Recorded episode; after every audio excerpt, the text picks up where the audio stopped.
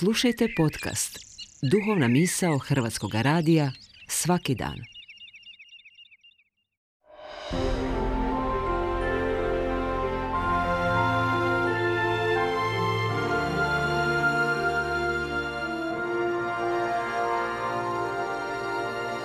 Duhovna misao.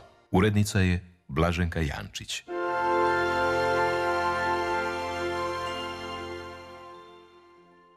Poštovani slušatelji, govori vam Ela Magda Đafić, teologinja. Život je drastično poskupio. Cijene nekretnina bezobrazno su visoke, plaće i mirovine prosječnih ljudi male. Na potrošačku košaricu moramo izdvojiti gotovo cijelu prosječnu hrvatsku plaću. Političko i ekonomsko stanje šire regije je iznimno nestabilno. Vladajući donose odluke za i umjesto nas. Hrvatsko društvo na izgled preko noći prestalo je biti toliko homogeno, što mnogima, kako možemo vidjeti u medijima ovih dana, predstavlja izazov. Sve te stvari tjeraju nas na povlačenje u utvrde, podizanje sigurnosnih zidova, udaljavanje od svih i svega. Teška vremena potiču zatvaranje kao način postizanja sigurnosti. Što je veća nesigurnost, to je veća netrpeljivost prema svemu što ne spada u okvir poznatoga. Život u Isusovo vrijeme nije bio puno drugčiji. Neizvjesnost i nesigurnost bile su svakodnevica najvećem broju ljudi tog vremena i područja.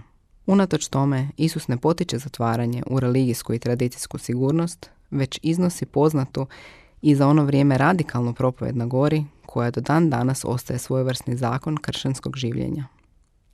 Kroz tri poglavlja u Matejevom evanđelju, od pete do sedme glave, Isus daje upute za život onima koji se nazivaju Božjima, a u središtu toga, u šestoj glavi 33. stihu, kaže ovako. Stoga najprije tražite Bože kraljevstvo i njegovu pravednost, a ostalo će vam se nadodati. Ono što prethodi tom stihu upute su oko praktičnog života. Govori o pomaganju potrebitima, molitvi, postu, o novcu i zgrtanju istog, o brizi za svakodnevne potrebe. Isus prepoznaje što su i koje su brige svakodnevnog čovjeka. Ne izbjegava ih, već čovjeka upućuje na Boži standard oko tih stvari. Poziva kako tadašnje, tako i današnje vjernike da najprije traže Božje kraljevstvo. Bože kraljevstvo na koje Isus upućuje ne nalazi se u nekoj metafizičkoj i nadnaravnoj sferi, nego se odnosi na vrlo praktičan svakodnevni život u skladu s Božjim vrijednostima. Ako pažljivo čitamo Bibliju, vidjet ćemo da Bog nikada nije skroviti misteriozan oko toga što smatra pravednošću. Svaka točka konflikta Boga i njegovog naroda dogodila se kad je njegov narod postao neposlušnog i tvrdog srca.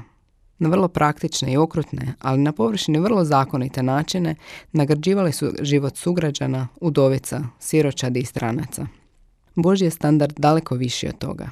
Tako da kada Isus govori o traženju Bože kraljevstva, prije svega govori o odricanju od vlastitog nahođenja i nahođenja ovog svijeta i prijanjanje uz riskantnu, neki će reći naivnu vjeru, da je moje da se u ljubavi dam drugima, a da će se Bog pobrinuti i za mene. To znači da nema mjesta strahu, nema mjesta zatvaranju, nema mjesta ukapanju u sigurnost i poznatost tradicije.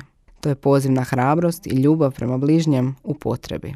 To je uvijek iskorak prema čovjeku, čak i kad to znači suprotstaviti se sustavu koji je mnogo moćniji od nas. I to nije opcionalno. To je imperativ koji sam Bog stavlja pred nas. Hoćemo li biti poslušni, iako će nas to koštati sigurnosti, ili ćemo otvrnuti srca.